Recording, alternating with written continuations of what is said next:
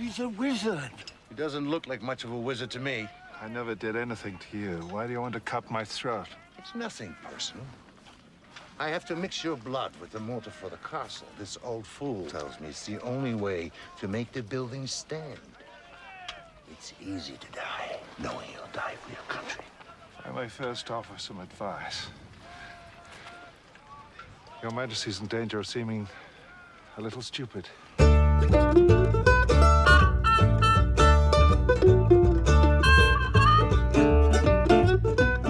Alas for the Red Dragon, for its end is near. The Red Dragon represents the people of Britain, who will be overrun by the White One. For Britain's mountains and valleys shall be levelled, and the streams in its valleys shall run with blood. A Galfridian welcome to Ear Read This. My name's Ash, and today we are talking about the prophecies of Merlin, as written by Geoffrey of Monmouth in the 12th century. Geoffrey of Monmouth's Merlin predicts to King Vortigern in the 5th century the troubles that lie ahead for Britain. It's not the earliest depiction of the famous wizard, but it remains the most influential, combining for the first time in the name of Merlin some of his essential characteristics the gift of prophecy, a supernatural origin, and a connection to King Arthur. The character of Merlin is a strange brew, stirred with scraps of historical record, half truths, and hokum. He is presented here under a borrowed name, interacting with real medieval figures and commanding a great influence upon the shape of British history. His prophecies, as written by Geoffrey, were first circulated on their own, but were also included in the narrative of his epic History of the Kings of Britain, a tale spanning 2,000 years, starting with Brutus, great grandson of Aeneas. It is Brutus who became the first king of an island he names after himself, Britain. And so a dense, blood soaked saga begins, a chronicle of legend and history commingled, taken by some as truth, others, such as D.R. Howlett, calling it a spectacularly successful fraud, which generated more imaginative literature than any other text of the entire Middle Ages. Join us today as we trace some of the ancient sources for Merlin, visit the turbulent times of 12th century Britain, and try to decode some of the allusions in the prophecies in Geoffrey of Monmouth's text. Just park the time machine here, will you? we'll uh, we'll come back for it later. There's nothing's ever gone wrong with just dumping it. No, I would leave it right in the middle of this this field. All those all, Yeah. all the peasants who are looking at earlier can can play with it for a bit.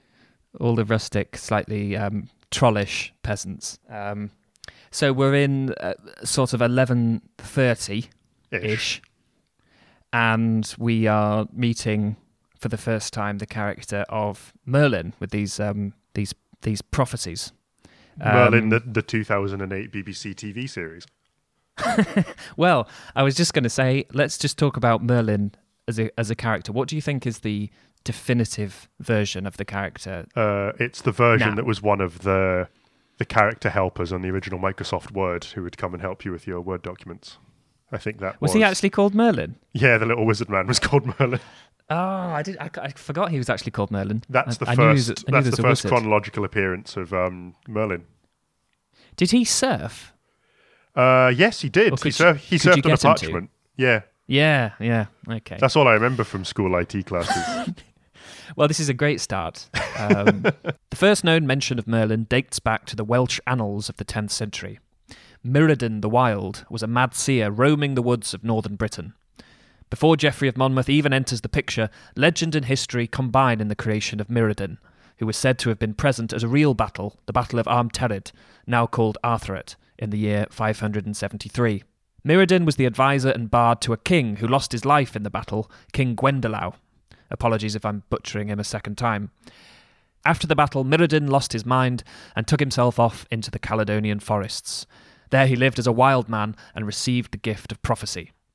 The tale is familiar to the reader of uh, chivalric romance, and the example of the deranged hero driven into the woods is one that Don Quixote was very keen to imitate.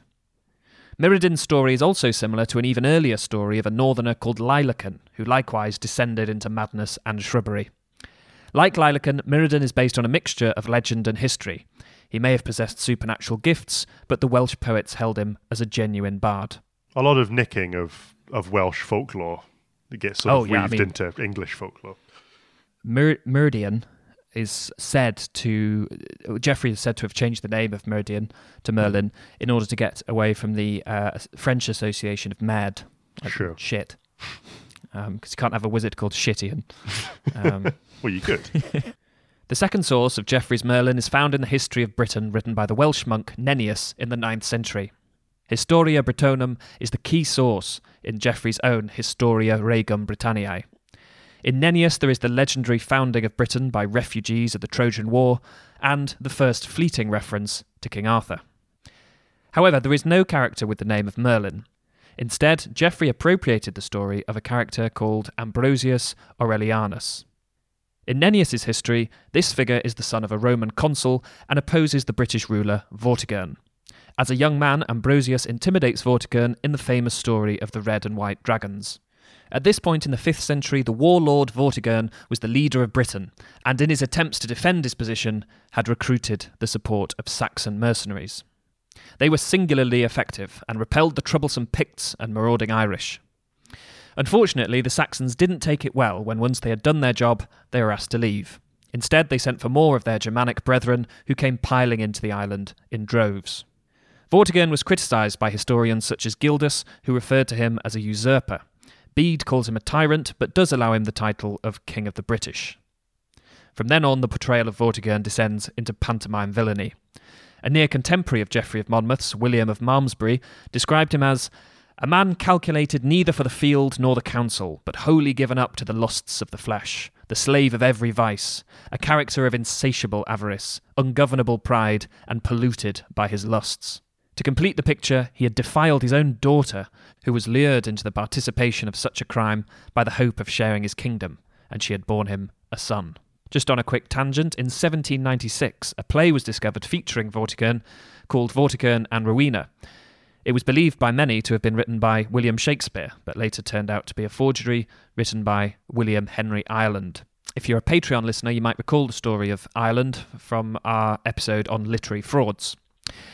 Now, Geoffrey of Monmouth took the story of the dragons found in Nennius and embellished the tale, compounding the Welsh Myrddin and the Romano British Ambrosius into the character he called Ambrosius Merlin, or Ambrosius Merlinus. This lumping together of Welsh and Roman names is somewhat confusing and is further complicated by Geoffrey also including Ambrosius Aurelianus too and making him King Arthur's uncle.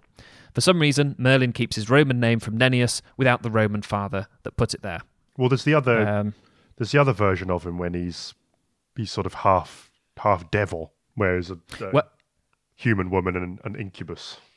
An incubus, yeah. His his father was said to be an incubus.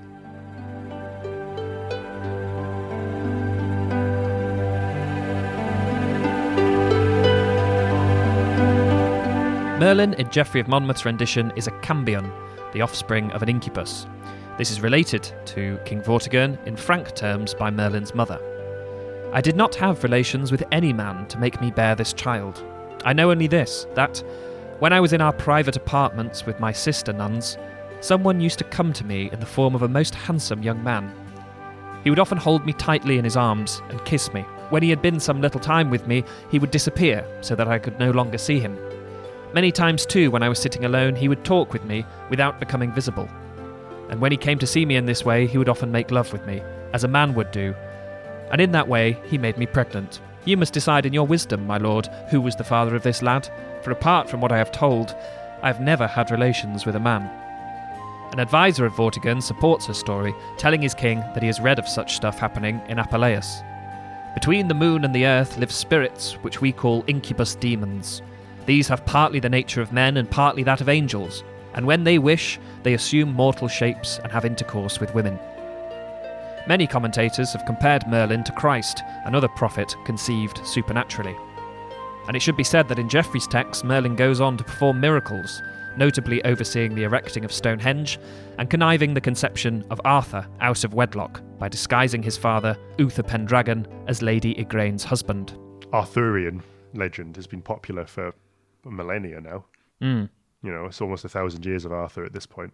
You know, everybody has a sort of a version of a story of, you know, a legendary king or somebody who's come to right all wrongs or he who was hmm. prophesized, you know, all this stuff. Yeah, it's a very particular it's almost a it's not a it's not just one story anymore. It is it's one of the one of the however many stories that have always existed. The Arthur's just the name we give to it. Geoffrey was born at the end of the 11th century and died in 1154 or 55. According to Lewis Thorpe, everything in his thinly sketched biography points to his having been a Welshman, or perhaps a Breton, born in Wales. In his writings, he signs himself Galfredus Monumentensis, Geoffrey of Monmouth, connecting him to Monmouth in Wales. His first appearance on record is in an 1129 charter in Oxford, where, perhaps in a nod to his historical field of interest, he signs himself off as Galfredo Artur. Geoffrey seems to have stayed in Oxford, probably as a canon, until 1151, after which he was elected to the bishopric of St Asaph. But it was at Oxford that he wrote his Historia Regum Britanniae, finishing it in around 1136. In his dedication, Geoffrey praises Bede and Gildas, but says their histories contain the only references to ancient kings of Britain he has been able to read. For further tales of these kings' deeds, one must rely on oral tradition. According to J.S.P. Tatlock, in Geoffrey's time the lack of accounts of British history was notorious. So it can be counted as fortunate that a certain archdeacon at Oxford called Walter was good enough to hand Geoffrey a certain very ancient book. This contained a history of all the kings of Britain from Brutus to Cadwallader. From this text, written in the British language, which Lewis Thorpe takes to mean early Welsh, Geoffrey embarks on a translation into Latin, the language of administration, learning, and literature.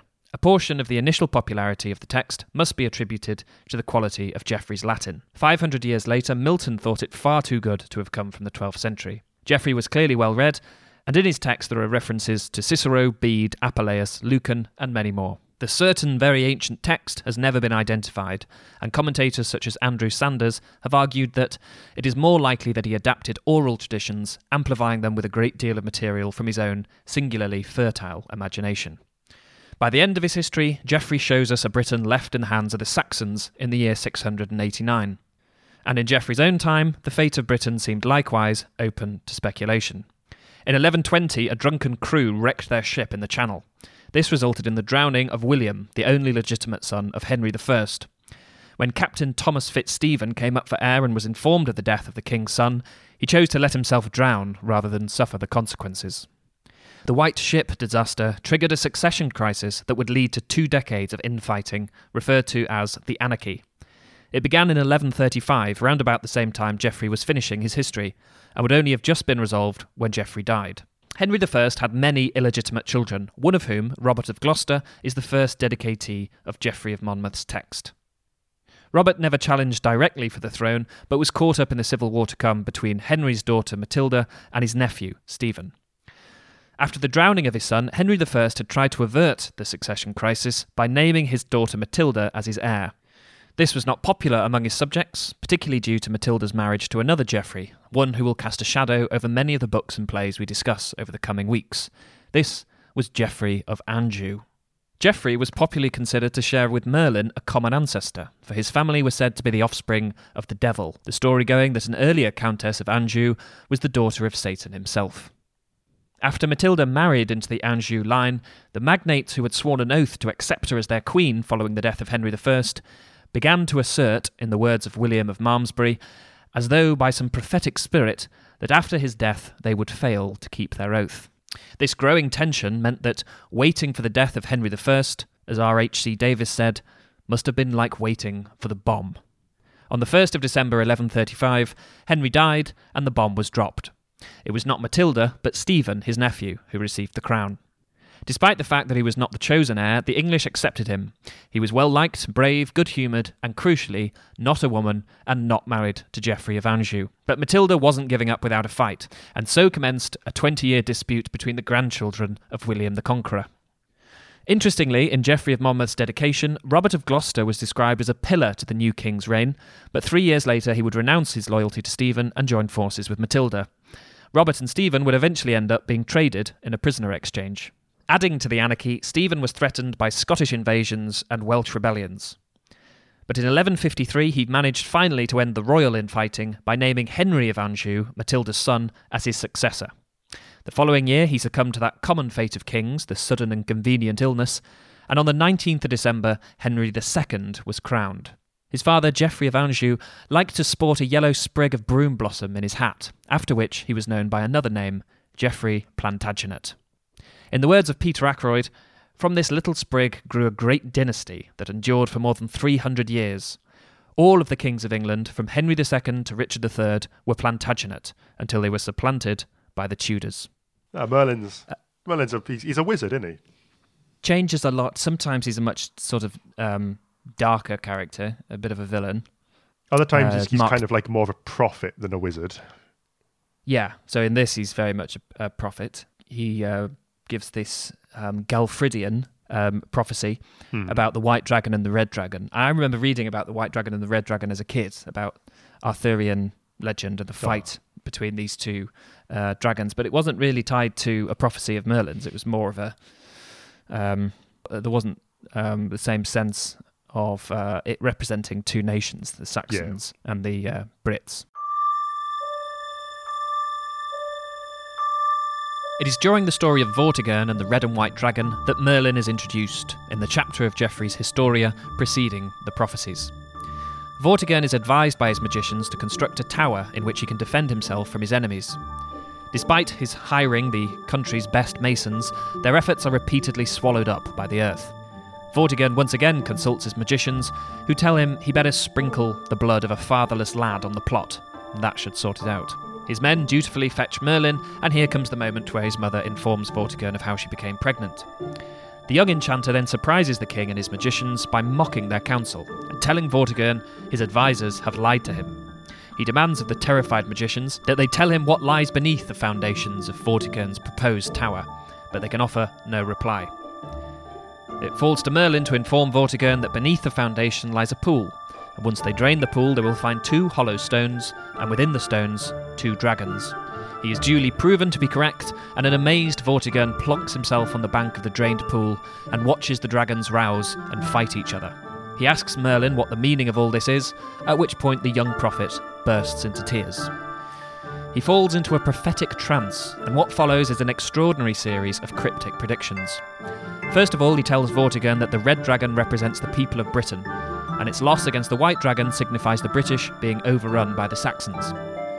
The predictions that follow reference tribes of people, place names, and animals functioning as pseudonyms. Passages are sometimes quite transparent, such as Men will become drunk with the wine which is offered to them. They will turn their backs on heaven and fix their eyes on the earth. The stars will avert their gaze from these men and alter their accustomed course. The harvest will dry up through the stars' anger, and all moisture from the sky will cease. Then other passages are somewhat more opaque. A hedgehog loaded with apples shall rebuild the town, and attracted by the smell of these apples, birds will flock there from many different forests. The hedgehog shall add a huge palace and then wall it round with six hundred towers. To the modern reader of the history of the kings of Britain, the sudden lurch from supposedly earnest historiography to a slew of Vatic imagery from a child wizard might seem a bit bizarre, but to its first readers, the prophecy was taken very seriously. In the words of Julian Crick, in the time of Geoffrey of Monmouth, various forms of vaticination, biblical, pagan, Christian, astrological, came under scholarly scrutiny. All these, as potential history of the future, underlay medieval and early modern historical thinking. Interestingly, a famous and popular prophecy close to the time of Geoffrey concerned that tragic drowned son of Henry I, William. Edward the Confessor, great grandfather of William, prophesied of a mysterious regrafting of a severed bough onto its parent trunk. Lucy Allen Paton explains that this was understood to presage the happy union of the Saxon and Norman royal lines in William. The prophecy is now known to be a fabrication, created at about the time of the birth of William by or for Henry with the design of strengthening his own claim to the throne. So effective was the popular regard for vaticination, and so authoritative were the words of Edward, that the desired interpretation was at once accepted. Sir Richard Southern says that the prophecies of Merlin were not considered popular mumbo jumbo, but a matter of grave intellectual concern to serious and practical men. As I mentioned before, the prophecies of Merlin was published separately before Geoffrey completed his full length History of the Kings of Britain. The reason he gives for this in the prophecy's own preface is that Merlin was suddenly popular again. I had not yet reached this point in my story when Merlin began to be talked about very much, and from all sorts of places people of my own generation kept urging me to publish his prophecies. Chief among them was Alexander, Bishop of Lincoln, a man of the greatest religion and wisdom, as Geoffrey calls him, saying that for Alexander he has pressed my rustic reed pipe to my lips, and modulating on it in all humility, translated into Latin this work written in a language that is unknown to you. Alexander was another figure caught up in the anarchy, being imprisoned by the new king, then briefly supporting Matilda before reconciling with Stephen. His uncle had been left in charge of England while Henry I had been in Normandy, and so Alexander would have had an understanding of the precarious business of keeping thrones warm. It is possible that he commissioned Geoffrey to write the prophecies in order to encourage British union in the face of anarchy. Others may have considered it high time for a distinctly British kind of prophet. According to Lucy Allen Paton, because the Saxons and Normans could boast of a monarch who was a saint and a seer, a supporter of the British people would be under pressure to present evidence that the fate of the Britons, no less than that of the Saxons and the Normans, had been foretold by inspired lips. And it is at this point in his history that Geoffrey begins to lose some of his audience. One of his contemporary critics, William of Newburgh, said, It is quite clear that everything this man wrote about Arthur and his successors, or indeed about his predecessors, from Vortigern onwards, was made up, partly by himself and partly by others, either from an inordinate love of lying, or for the sake of pleasing the Britons. Now, ostensibly, Geoffrey's Historia was written for the Anglo Norman elite, but whether the prophecies are included as a way of advising to them wise governance in a time of chaos, or a way of subversively supporting the Welsh and Breton cause has been a source of debate for critics for centuries. Of course, symbolic prophecy can be read as support of whatever interpretation the reader most desires. It has long been the special art of seers throughout history to make a prophecy vague enough that it is only a matter of time until it comes true. So let's look at some of the certainties in Merlin's predictions. Michael Curley helpfully divides the prophecies into three, each part referring to a different period. The first section covers the time following Vortigern, the time of the Saxon invasion, and extending all the way to the ending of Geoffrey's Historia as a whole, with the death of Cadwallader in the year 689. The second part of the prophecies lead from there up until the time of King Henry I and includes references to the drowning of his son William and the fighting between Matilda and Stephen. And then the third part refers to a time still in the future for Geoffrey, and so can be described as genuine prophecy. In the beginning of the first part, he says that Britain will be saved from invaders by the boar of Cornwall. This is the representative of King Arthur. It shall lord it over the forests of Gaul, and the house of Romulus shall dread its savagery, meaning that Arthur will conquer Europe and Rome will tremble at his name. After that, though, the Saxons, the German worm, will return, bringing with them famine and calamity. They will only be defeated by the arrival of the Normans. After William the Conqueror, two more dragons would follow, taken to be William's sons. One dragon will be killed by the sting of envy, a reference to William Rufus, who was killed by a stray and suspicious arrow while hunting. The second dragon, perhaps his brother Robert Shortstockings, returns under the cover of authority in his unsuccessful bid to rule England.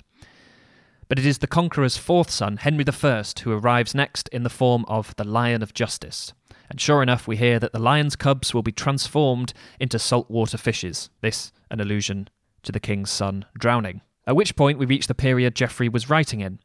Albany will be angry and conspire with the eagle of the broken covenant. For Albany, read Scotland, and for the eagle, read Matilda, who was known in historical commentaries as an eagle and had suffered a broken covenant when her father's wishes for her to rule after him were ignored. As we've seen, the civil war between Stephen and Matilda was interspersed with invasions from the Scots, and to make matters worse, the Welsh were joining in the fray as well. At this moment in the prophecies, Merlin mentions a character called Cadwallader summoning another called Conan. This Cadwallader shares his name with the long dead British king, who is the last to appear in Geoffrey's history. In 1136, one of the leaders of the Welsh rebellion was also called Cadwallader, and it is he that Geoffrey seems to be talking about here. Conan was the name of a 6th century Welsh hero, but similarly is also the name of a contemporary figure, the Duke of Brittany, husband of Maud, another one of Henry I's illegitimate children. According to Paul Dalton, the identities of the prophecies Cadwallader and Conan provide the key to one of its central purposes, which was to warn Geoffrey's contemporaries that this future restoration of British rule was actually imminent. Those who read or heard his history could hardly have missed the point that the time prophesied by Merlin when the Britons would regain control of their island was at hand. To his Anglo Norman readers, this was taken as a dire warning. The prophecies were, as R. R. Davies has said, deeply disconcerting stuff and Arthur, Merlin, and the word Britain were an eminently dangerous combination. They were a deadly threat to English supremacy, since they predicted the return of Britain and the Britons to their former glory. Meanwhile, to the Welsh and the Britons, Merlin could be read as offering encouragement, indicating how and when they will overthrow the Norman rule. Arthur, after all, had been a figure in Welsh literature since the writings of Nennius, and here he was, mentioned alongside the names of other Welsh redeemers. This interpretation was considered dangerous enough for one of Geoffrey's first translators, Wace, not to include Merlin's prophecies in his own version, fearing retribution if he supported or related anti Norman sentiments. After all, the Normans were being told they were about to be wiped out by the island's original inhabitants. But the Welsh and the Britons wouldn't be celebrating for long. For after their victory in the prophecies comes a period of sin. The soil will be fruitful beyond man's need, and human beings will fornicate unceasingly. Okay, to be fair, that does sound a bit like celebrating, but after that comes a gradual slide into apocalypse, a flurry of surreal imagery, such as a man fighting a drunken lion, mixed with astrological catastrophe. The tail of Scorpio will generate lightning, and Cancer shall fight with the sun. And then finally, in the twinkling of an eye, the sea shall rise up, and the arena of the wind shall be opened once again. The winds shall do battle together with a blast of ill omen, making their din reverberate from one constellation to another. On the way to this reversion to cosmic chaos, Geoffrey made some actually accurate predictions. Paul Dalton tells us that one of them was about Ireland. The sixth shall throw down the walls of Ireland and transmute its forests into a level plain, which nicely anticipated Henry II's intervention in Ireland more than 15 years after Geoffrey's death. Now, this um, series, we're going to uh, lean into our designated roles a bit. Mm-hmm. So I'm, I'm I was going to ask you to be in Booksellers Corner and give us give us some publishing info of the books that we meet along the way. Oh, well, these Um, are these are these are books before publishing's a thing. This is when That's no excuse. How would you sell it? um, I would. I don't think I'd it'd probably be illegal to try and sell this book in the back in the 12th century because I think you. I think it was at that point where anyone who could read was either was immediately suspicious, for starters, or I think the only place you could learn to read was by becoming a monk.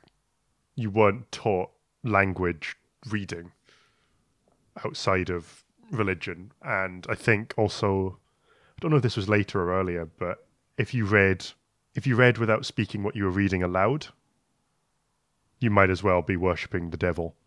Right. Okay. We're, If you we're if you were reading in your head, then you were keeping secrets to yourself. And I think I knowledge. see. This is very this is Dark Ages time. This is when people were very suspicious of the learned.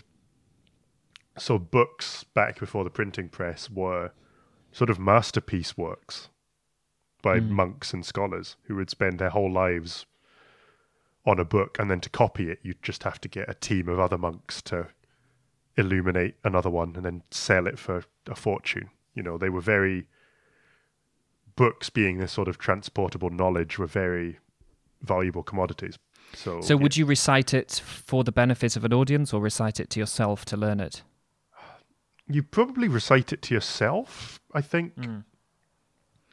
the idea of having if you had a large collection of books you were stupendously wealthy Yeah. and it was almost just having the book. It was, you know, the very physical representation of knowledge is power. hmm Where, in order to own this library of books, you know, you might not even have read any of them, but you had enough money to buy them all. So, yeah, I think it wasn't a culture that was available to everyone. And these stories would sort of be passed on in oral tradition, where most people would hear these stories told in a ballad form or sung or by a storyteller, you know, down the pub, or he'd visit your town and you'd pay him a, a groat to tell you a story. Yeah. Hence why it changes so much, I guess. The emphasis. Uh, Because I think legends. every every storyteller would have his own spin on it, and I guess and the whoever was- prophecies, the prophecies themselves are completely uh, shamelessly open themselves up for that. Well, uh, well done for that because I completely put you on the spot. spot. okay, Um, with, uh, but as I, I, I like the idea of saying, uh, g- "Give us the insider info," since you're in the trade, as if you might have like had a chat with Geoffrey of Monmouth, yeah, very very yeah. My my picked his brains. my hugely relevant skills in the book industry lend themselves well to medieval Yeah. medieval literary history. A few years after Geoffrey's publication, John of Cornwall produced a Latin verse edition of the prophecies of Merlin. Henry II was convinced enough by the prophecies to read in them his own doom for the murder of Thomas Becket. During the Tudor dynasty, one of Elizabeth's advisers, John Dee, considered her the living Arthur, making him, an Anglo Welsh crystal gazing occultist, the living Merlin. Geoffrey's portrayal of Merlin was critical in binding him to King Arthur, and over the coming weeks, we're going to be seeing how those two are represented for centuries to come. I'm trying to think of other kind of iconic Merlins.